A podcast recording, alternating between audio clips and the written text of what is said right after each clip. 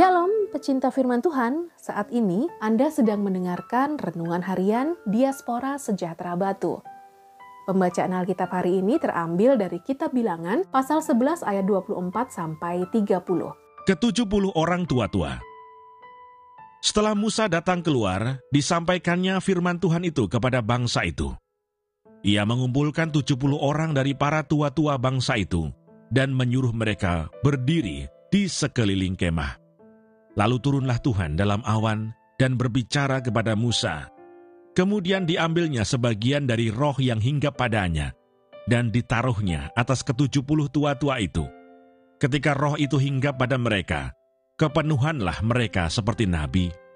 Tetapi sesudah itu tidak lagi. Masih ada dua orang tinggal di tempat perkemahan.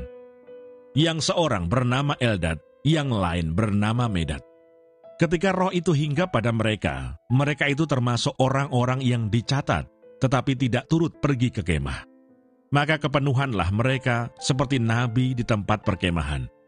Lalu berlarilah seorang muda memberitahukan kepada Musa, Eldad dan Medad kepenuhan seperti nabi di tempat perkemahan.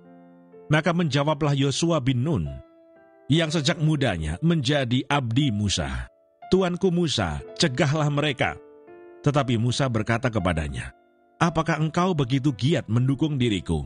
Ah, kalau seluruh umat Tuhan menjadi nabi, oleh karena Tuhan memberi rohnya hinggap kepada mereka. Kemudian kembalilah Musa ke tempat perkemahan, dia dan para tua-tua Israel. Ayat Mas hari ini dari kita bilangan pasal 11 ayat 26. Masih ada dua orang tinggal di tempat perkemahan, yang seorang bernama Eldad, yang lain bernama Medad. Ketika roh itu hinggap pada mereka, mereka itu termasuk orang-orang yang dicatat, tetapi tidak turut pergi ke kemah. Maka kepenuhanlah mereka seperti nabi di tempat perkemahan. Bilangan 11 ayat 26. Renungan hari ini berjudul Dipilih dan Bertanggung Jawab. 70 tua-tua merupakan orang yang Allah pilih untuk menolong Musa dalam memimpin bangsa Israel. Pilihan Allah tersebut bertujuan supaya beban Musa terkurangi, sebab dia tidak dapat memimpin bangsa yang besar dan memiliki perilaku yang tidak baik itu hanya seorang diri saja. Dalam pentabisan ke-70 tua-tua tersebut, Eldad dan Medad tidak hadir. Mereka tetap berada di kemahnya. Tetapi karena nama mereka sudah terpilih, maka Allah tetap memberikan roh kepada kedua orang tersebut. Sehingga mereka juga kepenuhan seperti seorang nabi kita dapat melihat bahwa pilihan Allah selalu tepat, dan jika Allah sudah memilih, maka sesungguhnya tidak ada yang dapat menggantikan, sebab Allah akan mengejar orang tersebut. Apakah kita meyakini bahwa diri kita adalah orang-orang pilihan Allah? Orang-orang yang Allah pilih bukanlah yang menjalani hidup dengan santai, tetapi mereka adalah orang-orang yang diberi tanggung jawab oleh Allah untuk dikerjakan, dan tanggung jawab tersebut disesuaikan dengan kapasitas masing-masing.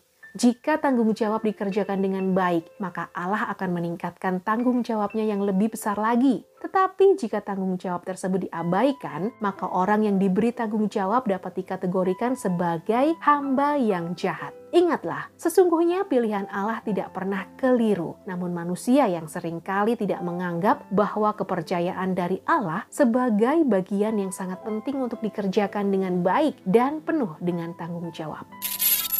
Maka jawab tuannya itu, Hai kamu, hamba yang jahat dan malas. Jadi kamu sudah tahu bahwa aku menuai di tempat di mana aku tidak menabur dan memungut dari tempat di mana aku tidak menanam.